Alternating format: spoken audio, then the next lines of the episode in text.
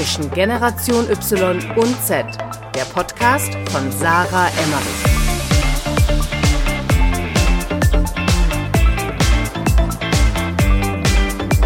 Herzlich willkommen zu einer neuen Podcast-Folge bei Zwischen Generation Y und Z. Ich bin wieder Sarah und ich sitze gerade im Zoom-Call mit Marc.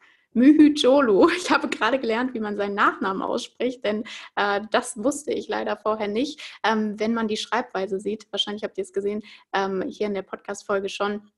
Es klingt etwas kompliziert. Ich freue mich riesig, dass ich Marc vor mir sitzen habe. Äh, eine spontane Entscheidung äh, von gestern erst, ähm, obwohl ich ihn eigentlich schon länger fragen wollte.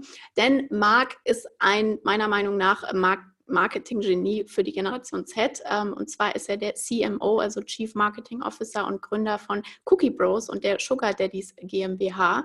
Und äh, die haben es äh, geschafft, mit ihren Produkten innerhalb der letzten Jahre in über 8000 Märkte in Deutschland zu kommen und eine sehr, sehr spannende ähm, Geschichte und einen sehr coolen Marketingansatz. Aber darauf gehen wir gleich nochmal ein. Erstmal herzlich willkommen, Marc. Vielleicht kannst du uns ganz kurz in deinen eigenen Worten erzählen, wer bist du und was machst du?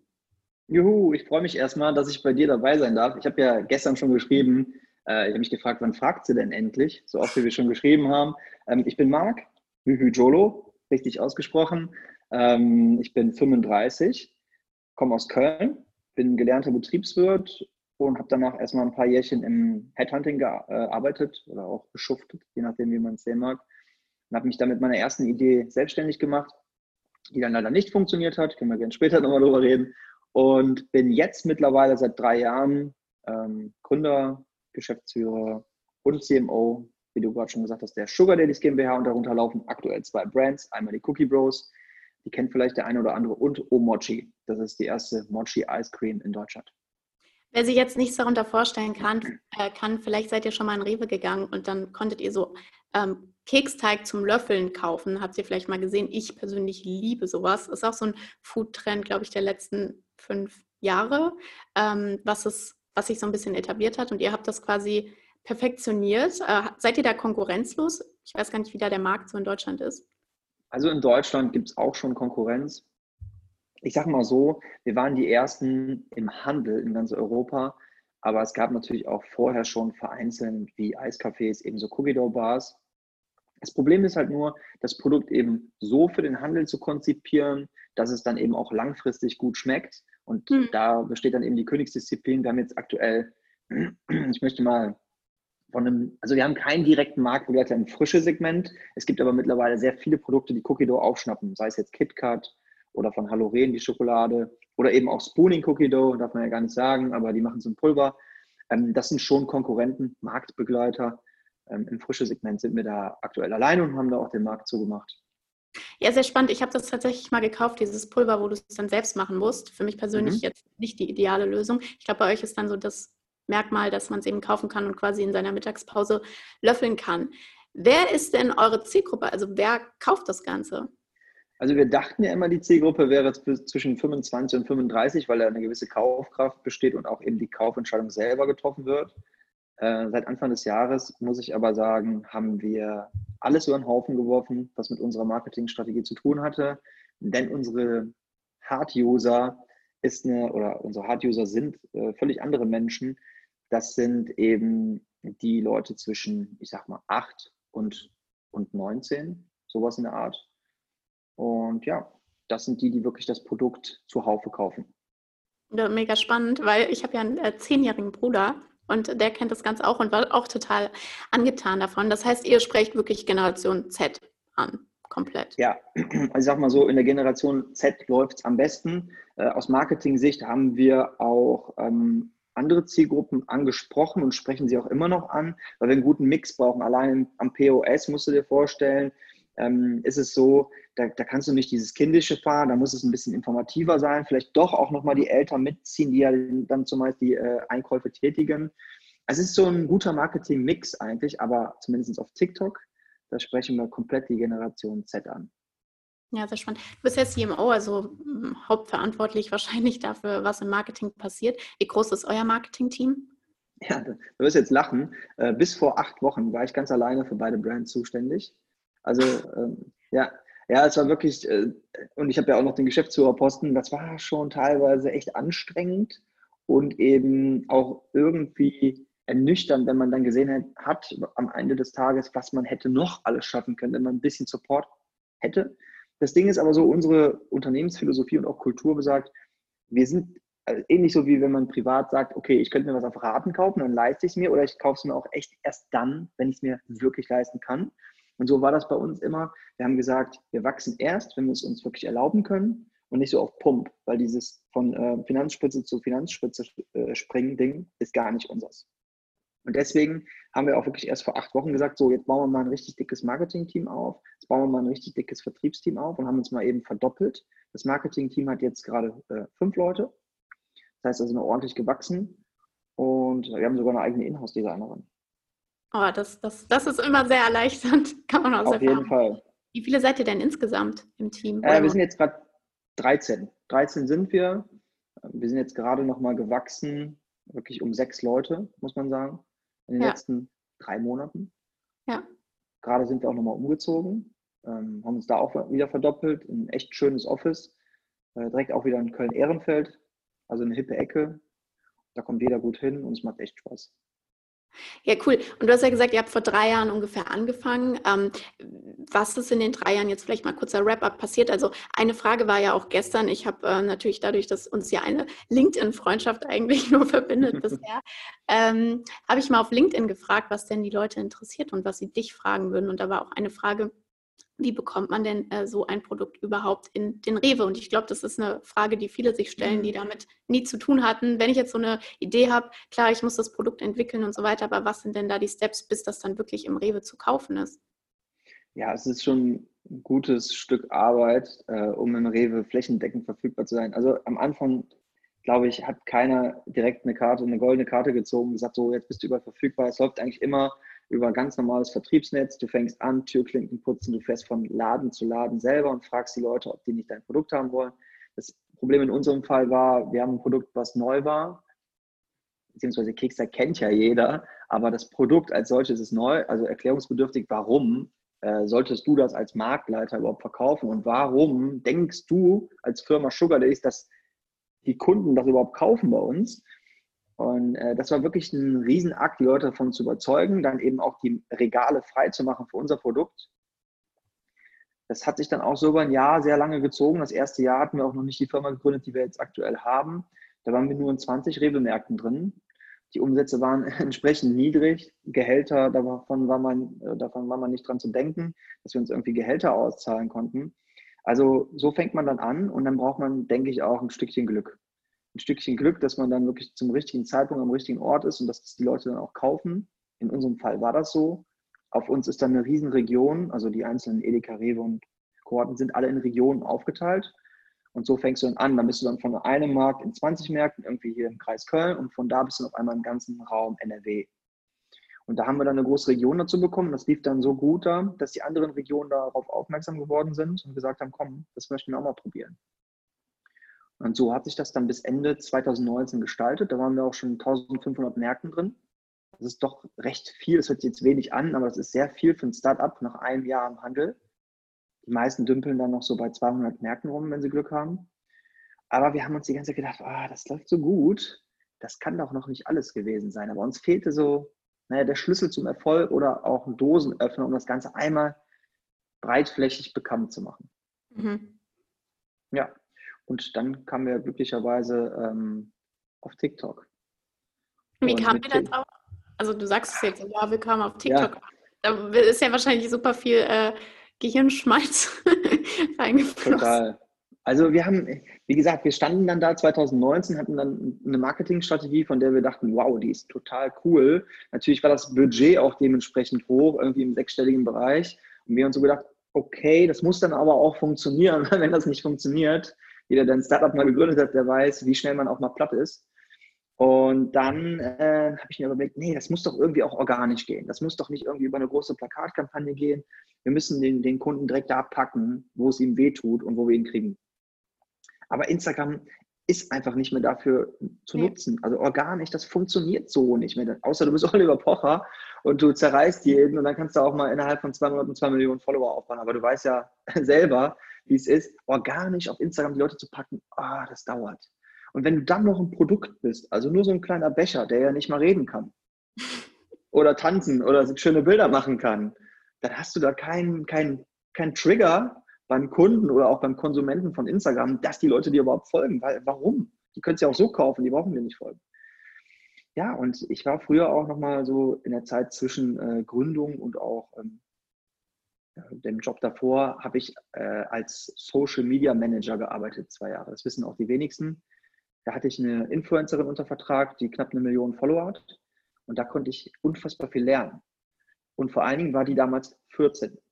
Die ist mittlerweile auch eine der größten Influencer auf TikTok äh, mit 2,3 Millionen, also von den Frauen mit 2,3 Millionen ähm, Followern. Und das ist damals. Noch, Nein, Spaß. Also, du wirst wahrscheinlich nicht drauf kommen. Es ist auf jeden Fall nicht Dalia. Ja, ich wollte Dalia sagen. Nee, nee, Dalia, hat, Dalia hat 5 Millionen, die ist nochmal drüber. Wobei ich die auch kenne von den Events von damals. Nee, es ist tatsächlich, wir ich kann es auch sagen, es ist Melina Celine heißt die. Die wird dir wahrscheinlich gar nicht sagen. Ist aber eine noch von den Leuten, die damals auf Musical.ly richtig durchgestartet sind. Musical.ly, für alle, die es nicht wissen, TikTok vormals. Und mit der habe ich mich nochmal unterhalten. Und ich sagte so zu ihr, Emma, was ist denn eigentlich auf Musical.ly? Warum nutzt du das nicht mehr so viel? Und sie so, ja, ist tot, ist einfach tot. Dann sage ich, ja, krass, weil Lisa und Lena sind ja auch von der App ähm, runtergezogen damals, vor ein paar Monaten. Dann habe ich mir das aber nochmal angeguckt und es das heißt ja auch mittlerweile TikTok und dann bin ich dann so hängen geblieben in der App und dann dachte ich mir, ja krass, das ist ja gar nicht mehr nur Tanzen. Da sind ja auch teilweise informative Dinge, da sind ja teilweise auch so diese typischen äh, ja, diese Videos laufen eigentlich nur auf Facebook, wo irgendwas Witziges passiert, wo einer gegen eine Scheibe läuft und so weiter. Ne? Also Sachen, wo man halt kleben bleibt. Da habe ich mir so gedacht, hm, könnte interessant sein, weil man kann hier halt wirklich noch schnell organisch Reichweite aufbauen. Dann haben wir mal einfach ein Video gepostet. Ja, das lief halt gar nicht, ne? weil wir haben den Fehler gemacht. Ich weiß, wann das war? Nee, Oder was war das für ein Video? Also das, okay, das war im Januar und das war ein Video, wo wir, das war eigentlich so ein Instagram-Video. Ich weiß gar nicht mehr genau, was es war, aber es hatte keinen großen Content irgendwie so Becher und keiner wusste, worum es geht, es hatte keine Info, es hatte gar nichts. Es war einfach Instagram-Content auf TikTok. Und wir wissen, das ist nicht nativ, das funktioniert einfach nicht.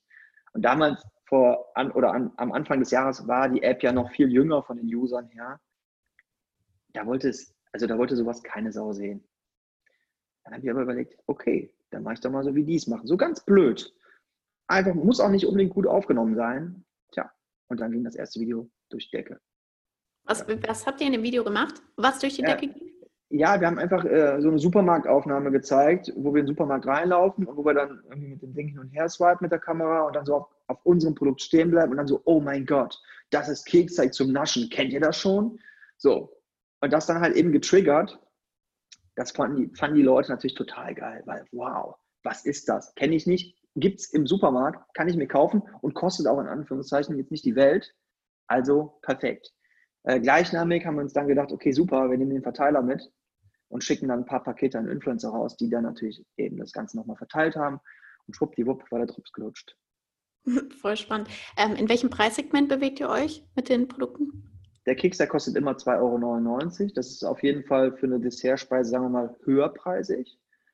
Aber, und da ist nämlich auch wieder der Punkt, die Leute sind es bereit zu zahlen, weil unser Produkt ist halt eben auch nicht nur Genuss, sondern auch so ein bisschen Lifestyle, Instagrammable. Du hältst das in die Kamera, bist einer von der Cookie Bros Gang, ja, so verstehen wir das. Und dann, du willst halt dazugehören, du willst halt auch haben, wie damals mit Tamagotchis oder mit irgendwelchen Artikeln, die total trendy waren. Und der Vorteil ist halt eben, dass wir nicht überall verfügbar waren und dadurch entstand dann so eine Verknappung und die hat die Leute total heiß gemacht auf das Produkt. Ich glaube, das habe ich schon mal bei dir irgendwo gelesen oder das hast du mir irgendwie mhm. erzählt. Mhm.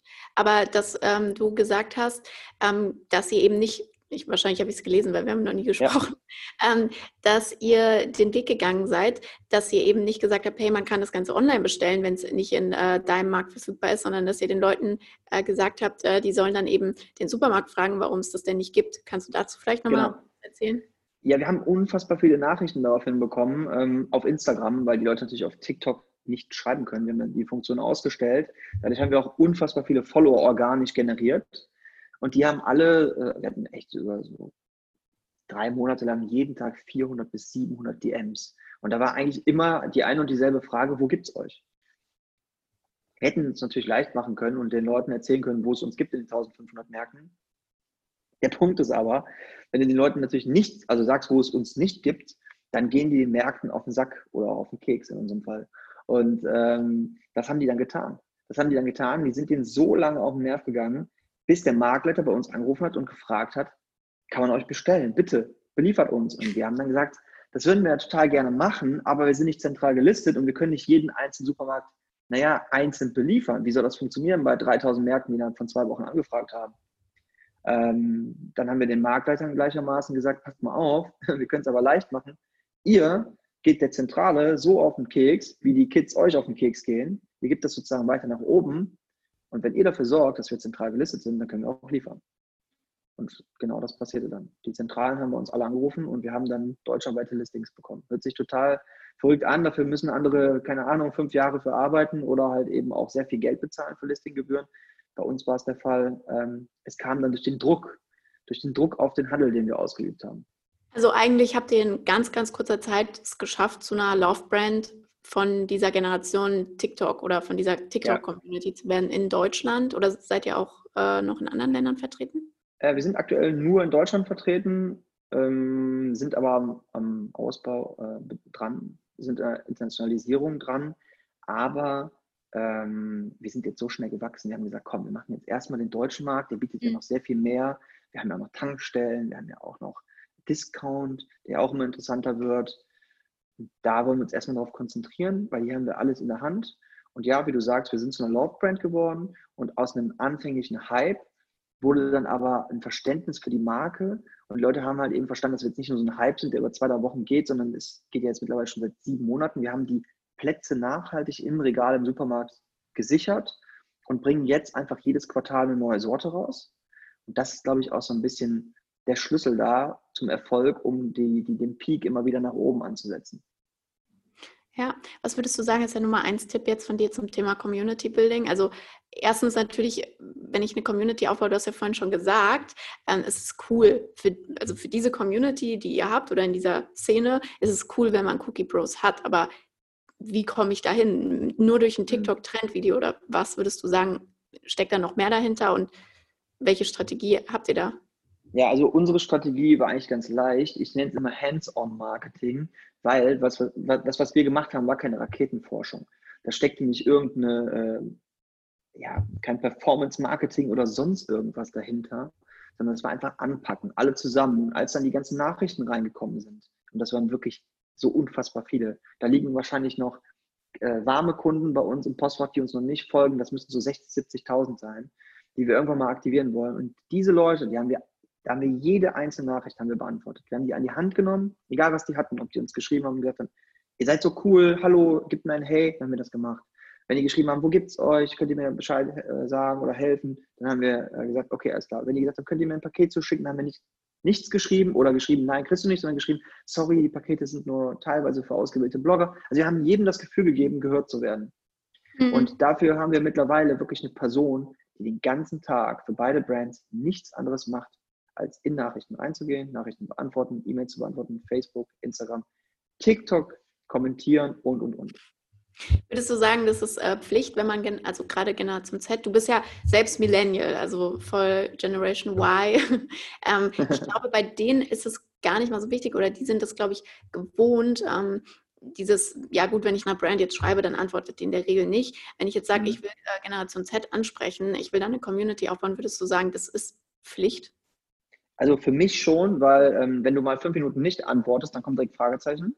Ja. Und wenn die sehen, dass du online bist, dann kommt direkt Fragezeichen. Das heißt, die erwarten das und die erhöhen den Druck auf dich und die, ähm, also genauso wie sie dich hochbringen können, und das ja. war ja bei uns im Fall so, können sie dich auch ganz schnell zerfleischen. Durch den Fleischwolf drehen und runterbringen. Weil Kinder, das muss man einfach mal so sagen, wie es ist, jeder kennt es, die sind grausam.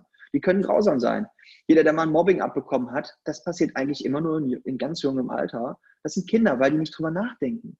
Die denken nicht drüber nach, ja, aber wenn man weiß, wie man damit umgeht, mit den Kids, wenn man weiß, die zu nehmen und die an die Hand nimmt und denen das erklärt, dann kann man aus einer Sache, die grausam werden kann, was Wunderschönes machen. Ja, wie siehst du, abgesehen davon, dass sie grausam sind oder generell Kinder, äh, wie siehst du generell die Generation? Also ich meine, wie gesagt, du bist 35, ähm, du hast wahrscheinlich einen gesunden Abstand, sage ich jetzt mal, zu dieser komischen Generation Z, zu der ich ja auch zähle. Ähm, wie ist es für dich, aber trotzdem genau an die jeden Tag zu vermarkten und was siehst du bei denen für Stärken und Schwächen? Also die, die größte Schwäche ist halt, wie gesagt, genau, äh, also du kannst heute oben sein und morgen bist du unten. Das haben wir selber schon, schon mal erlebt. Ähm, dann, dann sagst du was Falsches und die nehmen dich auseinander. Weil die bewerten das, was du sagst, nicht nochmal mit Nachdenken, sondern die gehen direkt drauf. Internet-Rambo, ne? das ist so dieses typische Wort. Die verstecken sich natürlich auch hinter den Vorhang. Das kenne ich so nicht. Ich bin ganz anders aufgewachsen. Wenn mir einer damals gesagt hat, du Arschloch, dann habe ich gesagt, ja, okay, äh, warum denn? Oder, oder selber gesagt, du bist auch ein Arschloch. Ne? Heute schreiben die die schlimmsten Sachen, weil die haben keine Angst mehr. Die können dich beleidigen, die sind so kleine Stöpsel. Äh, und dann steht der größte Berg vor dir und die verstecken sich halt hinter diesem Vorhang. Das ist halt, das, da muss man extrem aufpassen. Das, das birgt enorme Risiken, wie man darauf reagiert. Wir wurden ja auch schon beleidigt oder sonst was. Und wir gehen damit immer ganz offen um und fragen, wieso, weshalb, warum. Und dann fühlen die sich auch wieder angenommen und reagieren dann meistens ganz nett, positiv die sind erstmal, äh, haben erstmal eine Grundstimmung, die oft sehr voreingenommen ist. Und die muss man halt versuchen, irgendwie in die richtige Richtung zu drücken. Ansonsten aber sehe ich das Ganze als eine Riesenchance, wenn ich überlege, was ich früher für Möglichkeiten hatte mit Internet Pipapo. Das gab es alles nicht. Erstens, die haben heutzutage viel mehr Geld. Das heißt, für jede Marke gibt es viel mehr Möglichkeiten, das Ganze auch zu vermarkten. Denn die treffen die Kaufentscheidung selber und sind halt eben auch kaufkräftig bis zu einem gewissen äh, Bereich. Zweitens sind die natürlich omnipräsent auf jedem Medium, Medium unterwegs. Das gab es ja früher gar nicht. Die sind auf mhm. Instagram, die sind auf Snap, Snapchat, die sind auf TikTok. Das heißt, du kannst die überall erreichen, zu Hause, auf dem Klo, auf der Couch, wie auch immer. Du kannst sie bespielen die ganze Zeit. Und das sind halt für mich die größten äh, Möglichkeiten, aber auch eben die Risiken, ne, die damit einhergehen. Wie ist so dein persönlicher Bezug zu Social Media? Also seit wann nutzt du Social Media und welche Plattformen hast du privat genutzt? Wie hat sich das mhm. so entwickelt? Also ich bin wirklich ähm, Social Media Konsument der ersten Stunde. Heißt äh, StudiVZ, das weiß ich gar nicht, das kennst du wahrscheinlich, aber hast du nicht mehr genutzt, oder? Ein SchülerVZ. Das, das gab es da noch? Ja, ja, als ich so ah, zehn war. Wahnsinn, ja, okay, da war ich ja schon alt. Auf jeden Fall. Ähm, StudiVZ war, war so das Ding damals. Du hattest kaum noch verstanden, äh, was Internet überhaupt ist und im nächsten Moment gab es StudiVZ. Hammer. Ja, und von StudiVZ war man natürlich ganz schnell auf Facebook, weil es viel cooler war. Ähm, also das Interface und alles war einfach besser und du konntest dich auch mit deinen Leuten, die du aus dem Ausland kennst, einfach besser vernetzen und und und. Äh, da war ich sehr viel drauf, habe damit immer viel schon gemacht. Ich habe damals eine eigene Partyreihe gehabt, zum Beispiel. Und ähm, mit dieser Partyreihe, ähm, da haben wir dann eben auch Veranstaltungen schon, ähm, ja, sagen wir mal, auf Facebook gepostet und ähm, diese Veranstaltungen, die sind dann damals schon äh, auf, dem, auf dem Kanal richtig abgegangen. Ja, und das war natürlich eine Riesenmöglichkeit für uns ähm, zum damaligen Zeitpunkt, äh, sagen wir mal, ohne Plakate da richtig organisch die Leute auf unsere Veranstaltung aufmerksam zu machen. Und das waren so meine ersten Business-Kontakte mit ähm, äh, ja, Facebook. Und dann, wie kam es auf Instagram? ja, irgendwann war es ja dann so, dass äh, Facebook uncooler geworden ist. Dann kam dann Instagram, keiner hat es verstanden. Was ist das überhaupt? Am Anfang dachte ich, das wäre so eine Foto-App, also dass du damit wirklich Fotos schießt. Und so wurde es auch, glaube ich, am Anfang benutzt mit den Filtern ja. und so weiter. Ja, ganz crazy. Und dann kam so dieser, dieser, dieser Umschwung, wo keiner mehr irgendwie Bock hatte, irgendwelche äh, Glücksnüsse auf Facebook oder Farmville zu spielen. Und dann, dann bist du dann auf Instagram hängen geblieben, weil dann immer mehr Leute Bilder gepostet haben. Das war einfach viel zu, also es war viel leichter zu konsumieren. Viel leichter zu konsumieren. Und äh, dementsprechend habe ich dann Facebook eigentlich gar nicht mehr genutzt. Weil wofür brauchte ich dann noch Facebook? Alle die Leute waren ja auch eben auf Instagram. Und ähm, ja, dann fing das auch so an mit meiner ersten Selbstständigkeit. Und in dieser Selbstständigkeit waren vor allen Dingen Bilder sehr interessant, weil, ähm, also das wissen die wenigsten, ich hatte früher mal ein Café und in diesem Café äh, haben wir halt eben Foodporn verkauft.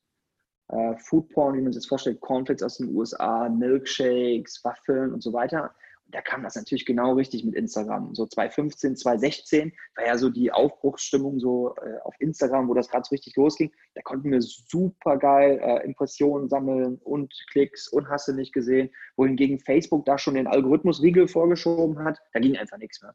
Früher noch umgeworben, 300.000 Views auf ein Video bei Facebook, auf einmal so fünf. Und dann haben wir gemerkt, okay, Instagram. Ja, und das hat sich auch lange gehalten, beziehungsweise hält sich ja immer noch. Wobei, haben wir eben schon drüber geredet, es ist schwer geworden auf Instagram. Ich glaube, Instagram ist jetzt an dem Punkt, wo Facebook halt 2015 war. Ist immer noch relevant, jeder hat's. Stimmt. Aber äh, kann halt keine Reichweiten mehr aufbauen. Was ich noch ganz genau. spannend finde, ist, bespielt ihr denn eigentlich Snapchat? Weil das ist ja dann auch eure Zielgruppe. Also ich kenne, wenn ich mir angucke, die Leute, die ich kenne, die unter 20 sind, benutzen mhm. tatsächlich zum Teil oder größtenteils auch noch Snapchat.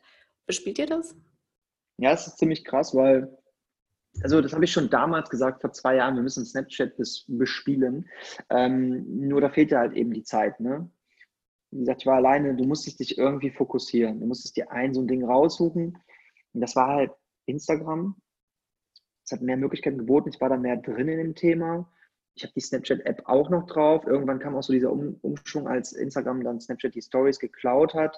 Hat es ja keine drei Monate gedauert, dann hat ja wirklich keine Sau mehr von denen, die ich kannte, Snapchat genutzt. Ja. Und du hast recht, die Kids, die tun es immer noch. In anderen Ländern noch viel mehr, aber vor allen Dingen auch in Deutschland viel mehr als Instagram und Facebook und Co. Ähm, wir haben damit jetzt wieder angefangen. Wir haben damit jetzt wieder angefangen. Es wird bald ja auf Snapchat auch so einen Business Manager geben, wie ich gelesen habe. Und auch das total interessant. Ähm, aber auch da müssen wir uns natürlich die Kappas für freischaufeln, weil es bringt ja nichts, da jetzt einfach TikTok-Content zu posten. Und das wollen wir jetzt mal in Ruhe angehen. Wir hatten da auch zwischenzeitlich Pinterest ausprobiert, das war nichts für uns gerade. Ähm, ich denke, es wird dann langfristig auch wirklich dann nochmal äh, mit Snapchat anlaufen als, zweit, als zweite Prio äh, oder dritte Prio hinter ähm, TikTok und Instagram. Ähm, du hast ja jetzt die ganze Zeit gesagt, du warst alleine im Marketing-Team quasi. Mhm. Aber wer macht denn eure TikToks? Also für jeden, der es sich noch nicht angeguckt hat, guckt euch unbedingt den ähm, Cookie Bros TikTok-Kanal an der äh, sehr fleißig bespielt wird und auch sehr lustig und wo es auch echt schon einige virale Hits gab. Wer macht es denn? Ja, also jetzt habe ich natürlich das Glück, dass ich da links und rechts Leute neben mir sitzen habe. Wir brainstormen dann montags meistens für die Woche die, die Videos und Dienstag werden die dann alle in einem Zuge abgedreht. Mhm. Zwischendurch gibt es immer noch mal irgendwas Cooles, was man irgendwo aufgeschnappt hat, irgendeine Inspiration, die dreht man dann nochmal zwischendurch ab. Aber äh, vorher haben wir das dann im Team gemacht. Hat man immer ein paar Leute geholt, hat gesagt, komm, ich brauche mal eben Hilfe, halt mal, mach mal dies, mach mal das. Und dann haben wir das dann äh, in gemeinschaftlicher Arbeit dann abgearbeitet. Das heißt, ihr plant äh, wöchentlich, nicht ja. monatlich? Ja, nee, also ähm, ich halte da gar nichts von, von Redaktionsplänen, die auf Monatsbasis aufbauen. Dafür ist der, der ganze Content und die ganze Zeit, in der wir uns bewegen, viel zu schnelllebig. Äh, wenn ich könnte, würde ich jeden Tag Videos abdrehen, äh, damit man wirklich on point am Start ist. Das funktioniert aber nicht. Ich habe da noch ein paar andere Sachen zu tun, außer die, die spaßigen Sachen. Aber wöchentlich, ähm, ja, wir machen es wöchentlich. Einfach nur, damit wir immer auf dem letzten Stand sind. Es passiert so viel. Also jeder, der da irgendwie so einen Redaktionsplan über einen Monat plant, der hat mein, meiner Meinung nach jetzt schon verloren oder ist sowieso vom alten Eisen, sodass er, dass da nichts irgendwie Neues mehr mit einfließen muss. Du äh, sprichst mir aus der Seele. Ich finde es sehr schön, aber greift ihr denn, also so genau verfolge ich es dann leider doch nicht, muss ich zugeben, auch wenn ich euch ja. natürlich folge, aber TikTok ist dann auch nicht meine Go-To-Plattform, äh, muss ich sagen, wo ich jeden Tag drauf bin. Ähm, greift ihr so relevante Themen, die jetzt aktuell sind, diese Woche dann auch wirklich in den Videos auf? Ach ja, das kommt immer so ein bisschen drauf an. Wir halten uns total fern von politischen Themen und so ein Kram. Ne? Das wollen wir einfach nicht. Da haben wir ja schon andere mit in die, äh, in die Kloschüssel gegriffen. Ähm, das möchten wir nicht, davon distanzieren wir uns, aber es gibt ja auch immer wieder mal Trends, die sich abzeichnen. Irgendwelche Sachen, die funktionieren gerade besonders gut, irgendwelche neuen Sticker kommen auf TikTok drauf, irgendwelche Funktionen, da wollen wir natürlich immer der First Mover sein, weil First Mover takes it all, wie wir ja wissen. Und ähm, da, musst du, da musst du schon auf dem neuesten Stand immer sein. Also ich konsumiere jeden Tag meine Bildschirmzeit. Also die willst du nicht sehen. Ich glaube, ich habe acht Stunden Bildschirmzeit auf dem Handy. Und davon sind halt wirklich siebeneinhalb Stunden ähm, Business. Nein. Ja, das ist echt krass. Also meine Freundin verflucht mich, ähm, ich hänge nur am Handy, aber ich arbeite halt eben mit dem Handy. Ich konsumiere TikTok, äh, ich konsumiere Instagram, ich muss gucken, was da abgeht, ich muss das verstehen, ich muss da drin bleiben einfach. Sonst wird das nichts. Und deswegen sind wir auch da, wo wir sind, weil ich eben so handysüchtig bin oder die ganze Zeit dranhänge. Ne? Sehr geil, sehr geil. Ähm, politische Themen. Ähm, wollt ihr nicht aufgreifen, verstehe ich voll. Würdest du aber nicht sagen, dass man in Generation Z auch als Brand, wenn ich langfristig relevant sein will, eine Love-Brand sein will, auch ähm, Haltung zeigen muss? Das auf jeden Fall. Also ähm, es gibt Themen, da gibt es gar keine Frage. Sich gegen äh, sagen wir mal, Rechtsradikalismus zu positionieren, ist ja keine Positionierung, das ist eine Selbstverständlichkeit für viele leider noch nicht. Aber ich meinte jetzt eher so, wenn jetzt hier ein paar Leute von uns Grüne wären und ein paar Leute von uns würden lieber FDP oder sonst irgendwas, also sowas würden wir jetzt nicht aufgreifen, weil das einfach zu, ja, wie soll man sagen, willkürlich ist. Aber ähm, es gibt ja so viele Möglichkeiten. Ich meine, True Foods hat es oft genug bewiesen, äh, wie man cool Werbung schalten kann, wie man eben aber auch komplett missverstanden werden kann. Und das möchten wir einfach nicht. Das möchten ja. wir nicht, dafür sind wir einfach zu kurz am Markt, als dass wir schon wieder verschwinden wollen. Und ähm, deswegen halten wir uns da von so welchen Themen fern. Also wir machen jetzt nicht extra Anspielungen auf irgendwelche Themen, die eventuell missverstanden werden können. Hast du ein Marketing-Vorbild oder sagst du wirklich, also du hast eigentlich eben schon gesagt die, oder die Frage beantwortet, aber ähm, du hängst super viel selbst dran, du guckst dir Sachen an und ihr macht Pioniersarbeit eigentlich irgendwo, aber hast du auch irgendwie ein Vorbild oder sowas, wie du eben gesagt hast, True Fruits, die machen es gut, aber die machen es auch beschissen äh, manchmal. Ähm, Gibt es da irgendwas in Amerika oder so, wo du sagst, boah, die machen exzellentes Marketing? Also ich habe schon immer mal wieder, ähm, oder ich habe schon immer mal wieder Werbespots und so weiter und so fort gesehen, die mir echt gut gefallen haben, wo ich gesagt habe, boah, geil. Und, und ganz selten habe ich dann auch mal von einer großen Marke was sehr Mutiges gesehen. Wenn ich mir jetzt so ein Beispiel raussuchen dürfte, würde, dann muss ich ganz ehrlich sagen, es ist Burger King. Ich finde die Marketingarbeit von Burger King sensationell für so eine Riesenmarke, die so viel zu verlieren haben. Ich kann dir direkt mal drei Beispiele geben. Die haben mit Augmented Reality, haben die damals eine Kampagne gemacht. Ähm, da, dann haben die jedes Poster von McDonald's aufgenommen. Und wenn du dein Handy mit der Burger King App dran gehalten hast, dann ist das Poster von McDonalds über deinem Bildschirm halt in, in Flammen aufgegangen und im Hintergrund kam dann das Burger King, äh, die Burger King Ad. Und das fand ich einfach, die haben natürlich eine fette Abmahnung bekommen, aber ich fand es einfach sensationell. Sensationell und das einfach zu machen als so eine Riesenmarke mit einem Konkurrenten, geil. Einfach nur geil. Genauso wie die auch den Burger, das ging ja auch auf LinkedIn rum, ähm, in Zeitraffer ähm, gezeigt haben, wie der wegschimmelte.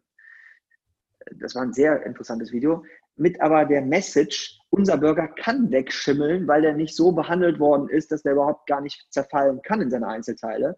Und wenn du nämlich einen McDonalds-Burger dir mal in, in, den Schrank legst für vier Wochen, passiert da nämlich nichts mit. Und das fand ich einfach geil. Das ist einfach mal so anders gedacht. Also nicht das, was unbedingt jeder sehen will, was jeder erwartet, sondern wirklich mal anders gedacht. Das gefällt mir sehr gut, muss ich sagen. Das nehme ich schon als eine Art Vorbild, weil ich mache auch all das, was ich will ich halte mich natürlich total fern von, äh, fern von irgendwelchen Themen, wie ich gerade eben schon, wie ich die gerade eben schon angesprochen habe, hier Politik oder Drogen oder sonst irgendwie sowas. Solche Anspielungen wird es bei uns nicht geben. Aber ansonsten mache ich all das, was ich will hier. Und das ist ein schönes Gefühl, weil dann ist man total frei. Und man kann halt wirklich einfach Dinge auch ausprobieren. Wir probieren total viel aus und vieles geht auch super schief. Aber dann Mund abputzen, weitermachen und das nächste Video wird bestimmt ein Knaller. Mega geil, sehr geile Ansage. Arbeitet ihr mit Influencern? Das tun wir. Das tun wir sehr viel sogar. Und das Schöne ist, wir haben noch nie für einen bezahlt. Das, das, ist auch, das will man hören. ja, das will man natürlich eigentlich nicht hören, auch nicht als Agentur und so weiter. Aber das liegt auch daran, weil wir auch mit den Influencern eine Art von Community Management betreiben. Die fühlen sich dazugehörig. Wir achten die, wir schätzen die und wir skripten die nicht, sondern wir sagen, guck mal hier, wir haben hier was für dich. Wenn du willst, freuen wir uns wirklich über eine Empfehlung und wenn nicht, dann habt viel Spaß damit und genauso meinen wir das auch. Wir sind da niemandem böse und ähm, da soll jeder machen, wie er es will. Und von 50 Leuten, die wir anschreiben, posten uns 48 und machen umsonst für uns Werbung. Also was wünschst du dir sonst? Ähm, aber wie geht ihr da vor? Vielleicht ganz kurz, weil ähm, ich meine, du kannst dir ja vorstellen, dass das mein, äh, tägliches, meine täglichen Diskussionsgrundlagen sind, genau solche Themen ähm, ja. im Influencer-Marketing. Äh, natürlich wäre wär gerne jede Brand so oder jedes Unternehmen würde gerne so die Influencer für sich gewinnen. Die meisten schaffen es natürlich nicht. Ähm, ja. Ich glaube, bei euch ist einfach natürlich auch der Vorteil mit dem Thema Essen plus ja. Ähm, Love Brand plus neu. Also ihr seid jetzt schon eine Love genau. Brand, sagen. Ähm, aber wie geht ihr da vor? Also schreibt ihr den einfach eine Mail oder eine Instagram-Nachricht ähm, oder über persönliches Netzwerk? Wie macht ihr das? Ja, das ist so ein Mischmasch. Ich muss natürlich sagen, durch meine Zeit in den zwei Jahren äh, als, als Social Media oder beziehungsweise Manager einer Künstlerin habe ich natürlich diverse Event, äh, Events besucht. Also ich war Backstage auf der Glow und so weiter und so fort.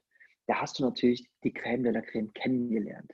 Ich muss dazu sagen, ich bin jetzt auch kein introvertierter Typ. Ähm, ich komme auch eigentlich mit jedem klar. Das hat mir natürlich die Türen schon mal geöffnet. Ich habe von vielen Leuten die Nummer, die private Nummer, von den größeren Influencern teilweise auch, Leute, die wirklich jeder kennt. Ähm, ich habe aber auch den Kontakt damals schon gehabt zu den Leuten, die heute berühmt sind, die ganzen TikToker, Mädels und Jungs. Ja, also wirklich Leute, die damals 14 waren, die jetzt vielleicht 16, 17 sind und die gerade voll auf dem aufsteigenden Ast sind. Ich glaube, du hast selber schon mit Lukas Rieger geredet. Ne? Das war doch auch sowas. Lukas Rieger kenne ich zum Beispiel auch. Den habe ich irgendwann mal tatsächlich aber mal im Rewe kennengelernt oder so. Mit dem haben wir auch ein paar Mal geschrieben und so. Und das sind alles Leute, wir behandeln die nie so wie eine Brand normalerweise eben so welche Promis behandelt, sondern wir gehen auf die zu wie Kumpels. Und dieser Kontakt, wenn man sich wieder sieht, der wird auch von denen uns entgegengebracht. Wir sind für die nicht so eine typische Brand, wir sind Homies. Und manche äh, wenden sich natürlich nach dem Erstkontakt dann ab, wenn sie es einmal gemacht haben, weil sie dann schon Geld sehen wollen. Dann sagen wir aber dann immer, tut uns leid, die Summen, die ihr abruft, die können wir nicht zahlen, wir verstehen das aber. Wir können ja trotzdem Friends bleiben, wenn wir das haben, schicken wir dir trotzdem was zu, dann freust du dich. Und so gehen wir eigentlich damit um. Ähm, ich schreibe auch viele Nachrichten mit denen noch selber, das gebe ich nicht ab ans Community Management, weil ich da einfach so das Gefühl mit den Jahren bekommen habe, wie man mit den Leuten redet. Und ich habe auch zu vielen persönlichen Kontakt. Und ich glaube, das macht uns viel einfacher, weil über Mund zu Mund hören die dann wieder, guck mal hier, ich habe den Marc kennengelernt, der ist von der Brand, hast nicht Bock, auch mal was zu machen, die schicken dir was zu. Und so hat es eigentlich ganz gut in den letzten Jahren für uns funktioniert. Ja, also ganz, ganz äh, viele Learnings, die man darauf, äh, daraus aufgreifen kann. Ähm, auch Sachen, die ich immer sage. Also es kommt natürlich ähm, auf ganz viele Faktoren dann einfach die Zusammenarbeit mit Influencern. Und äh, ja, es ist natürlich irgendwo auch Netzwerk, es ist persönlich, es ist Persönlichkeit. Und äh, klar hat das natürlich dann einen Vorteil, wenn du da eh schon drin bist und die Szene kennst. Das haben die meisten halt einfach nicht. So, wir müssen jetzt noch ein paar Fragen hier klären, äh, die zum Beispiel auch von der LinkedIn-Community ähm, gefragt wurden. Und zwar, warum habt ihr denn noch kein veganes Produkt? Das ist eine ganz einfache Antwort. Wir produzieren nur Dinge, die geil schmecken, also wovon wir selber überzeugt sind. Und wir haben es echt oft versucht mit Alternativen für Butter. Ähm, wir sind noch nicht an dem Punkt angekommen, dass uns das mit irgendeiner Margarine oder einer Kichererbsenbutter gut schmeckt. Und deswegen haben wir gesagt, bevor wir was machen, was uns nur ansatzweise gut schmeckt, lassen wir es lieber und bringen es erst raus, wenn es richtig geiler Scheiß ist. Und da sind wir aber nach wie vor dran wir werden bestimmt im nächsten Jahr eine Lösung finden und dann wird es auch einen veganen Cookie-Bus geben, der richtig geil schmeckt und der sogar jemandem schmeckt, der kein Veganer ist. Geile Antwort.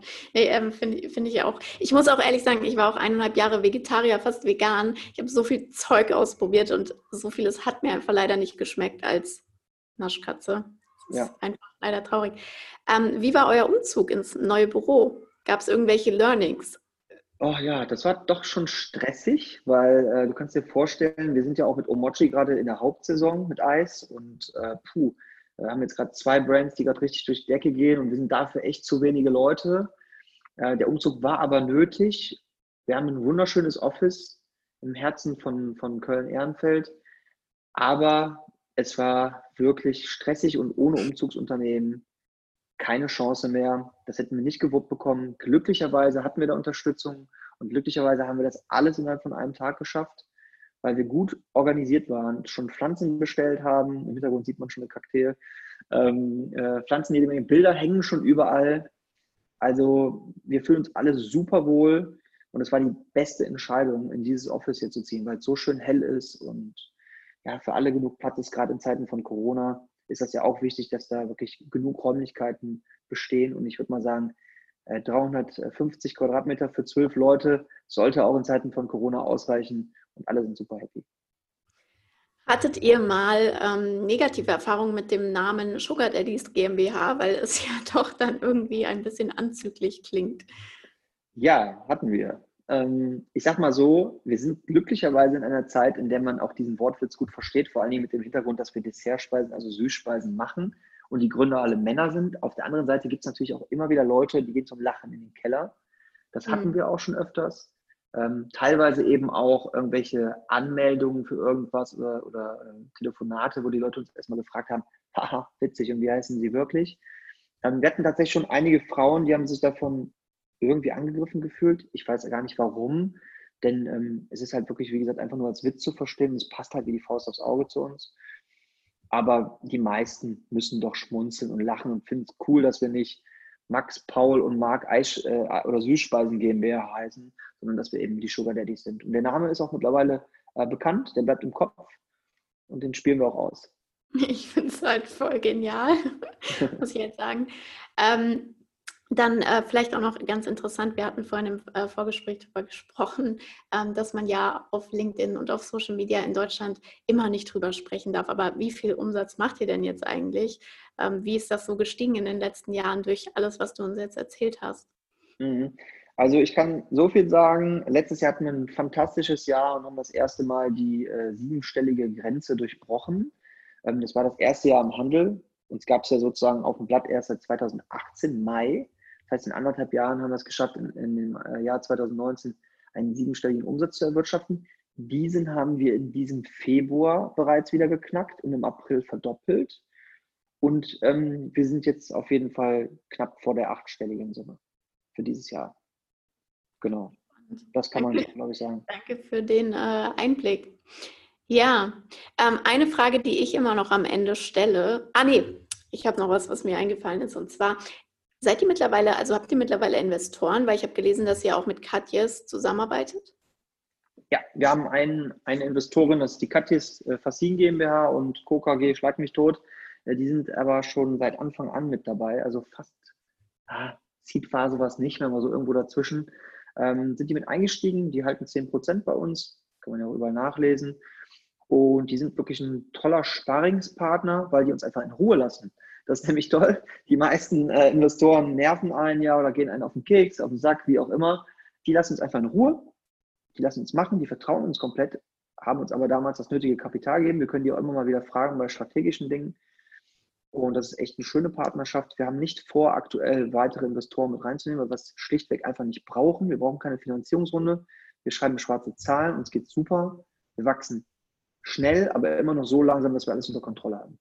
Das ist auch nochmal, glaube ich, ein echt äh, guter Punkt, das, was du gerade gesagt hast, und zwar, dass ihr schwarze Zahlen schreibt, was ja überhaupt nicht selbstverständlich ist, äh, ja. äh, wie wir alle wissen, die sich damit beschäftigen. Ja, ich habe noch eine letzte Frage an dich, die stelle ich immer meinen Gästen, und zwar, ja. äh, wärst du lieber 20 Jahre früher oder 20 Jahre später geboren? Also ich glaube, ich wäre lieber 20 Jahre früher geboren. Ähm, das hätte, äh, denke ich, komplette äh, Nachteile jetzt, was das Social Media Business und so weiter angeht, weil es das einfach nicht gibt. Aber ich fand die Zeit, wenn ich das so sehe auf alten Fotos und wenn ich auch alte Filme schaue, fand ich doch eine sehr interessante, eine Zeit, die sehr offen war, die, ähm, naja, wo man halt noch viel selber bewirken konnte. Also da, glaube ich, war so eine Zeit, da konntest du das Rad noch neu erfinden und alles, was danach kam, war ja dann, naja, sehr schnelllebig und du hattest eigentlich keine Chance, du konntest nur modifizieren. Deswegen denke ich, für so den Unternehmergeist in mir wäre es, glaube ich, eine richtig coole Zeit vor 20 Jahren gewesen. Also beziehungsweise, wenn ich 20 Jahre eher geboren worden wäre, weil ich noch sehr viel hätte erfinden können. Denn ich habe unfassbar viele Ideen, aber kann ich nicht mehr machen, weil jedes Mal, wenn ich danach google, sehe ich, gibt es ja schon. Und ähm, ja, ich glaube, das wäre so meine Zeit gewesen. Mega cool. Du warst, glaube ich, einer der Einzigen, der keine Sekunde überlegt hat. ja, cool. Willst du noch irgendwas ähm, mitgeben den Zuhörern? Also vielleicht so dein Number One-Tipp äh, oder ein größtes Learning aus den letzten Jahren? Naja, also ich glaube, für alle, die sich mit dem Gedanken beschäftigen, selbstständig zu machen, überlegt euch das gut. Ja, es ist schon eine tägliche Herausforderung. Der, äh, ich sag mal so, der Gedanke im Hinterkopf ist immer dabei, auch wenn du zu Hause bist. Du nimmst die Arbeit zwangsläufig, wenn du für dein Projekt brennst, mit nach Hause. Daran können auch Beziehungen scheitern. Du kannst dadurch Freunde verlieren, alles. Wenn du dich dafür entscheidest, steh voll und ganz dahinter. Mach das nicht aus der Lust und Laune heraus, nur weil du denkst, es ist toll, irgendwie mal ein dickes Auto zu fahren und selbstständig sein. So läuft das nämlich die ersten Jahre nicht. Ähm, ich bin auch schon mal pleite gegangen mit einer Firma. Das habe ich auch in einem meiner letzten LinkedIn-Beiträge ähm, beschrieben. Wichtig ist, das musst du uns immer wieder erzählen. Das hast ja, du okay. angedeutet. Ja, es ist einfach wichtig aufzustehen. Also mein erstes Studium habe ich einfach verschissen. Das lief nicht, weil ich dann nicht konzentriert genug war. Das zweite habe ich dann gepackt. Und meine erste Selbstständigkeit mit dieser Kaffeekette eben, weil ich das in andere Hände gegeben habe mit dem Franchise, ist einfach abgeschmiert, obwohl es so weit oben war und mediale Aufmerksamkeit hatte und tolle Umsätze. Und dann stand ich dann da mit 0 Euro in der Tasche und wusste nicht, was ich machen sollte vor drei Jahren. Und habe dann gesagt, okay, komm, einmal versuche ich es noch. Ich habe da ja noch diese eine Idee mit dem Keksteig. Das probiere ich noch einmal und ich gebe mir dafür ein Jahr Zeit. Und wenn das klappt, geil. Und wenn nicht, dann habe ich wenigstens versucht. Aber einmal gebe ich noch richtig alles. Und das war, glaube ich, und ich saß weinend auf der Couch. Wirklich. Ich saß weinend auf der Couch, weil ich nicht mehr wusste, was ich machen sollte. Und dann habe ich die letzten Kröten für die Gründung mit den anderen beiden Co-Foundern zusammen gekratzt. Und ich muss sagen, jetzt, drei Jahre später, äh, kann ich sagen, es hat sich gelohnt, dran zu bleiben und nie aufzugeben. Und das ist so auch meine Message. Wenn du es wirklich willst, dann kannst du auch schaffen. Mega geil. Danke, danke, danke für deine Ehrlichkeit und äh, die ganzen die ganzen Learnings und die ganzen Denkanstöße. Ich könnte jetzt noch tausend Fragen stellen. Wird vielleicht auch nicht unsere letzte Podcast-Folge bleiben. Danke, Marc, ähm, für alle, die zugehört haben. Ich freue mich, wenn ihr bis hierher zugehört habt und euch äh, das ganze Interview ähm, gegeben habt. ähm, äh, ich freue mich, wenn ihr den Podcast abonniert, falls ihr das noch nicht gemacht habt und auch eine Bewertung hinterlasst. Und Marc, wie kann man dich denn erreichen, wenn man eine Frage an dich hat? Äh, am besten auf LinkedIn oder eben über Instagram, am besten der Sarah folgen als erstes auf beiden Kanälen, denn es lohnt sich wirklich auch da immer mal wieder reinzuschauen. Und über Sarah findet ihr mich dann auch, Marc, und dann gibt ihr einfach MÜ ein, dann werdet ihr schon fündig. Du heißt auch Marketing Marc, das ist doch easy. Ja, genau, Marketing Marc äh, findet ihr mich auf äh, Instagram und eben Marc Mü. Da findet ihr mich dann auf LinkedIn. Da würde ich mich sehr freuen, wenn ihr uns beiden dann folgt und wird bei der Sarah rein, ein toller Podcast, hat mich sehr gefreut. Dankeschön, dass ich dabei sein durfte. Danke dir für deine Zeit und an alle Zuhörer. Bis zum nächsten Mal. Vielen Dank fürs Zuhören. Ciao, ciao. Tschüss.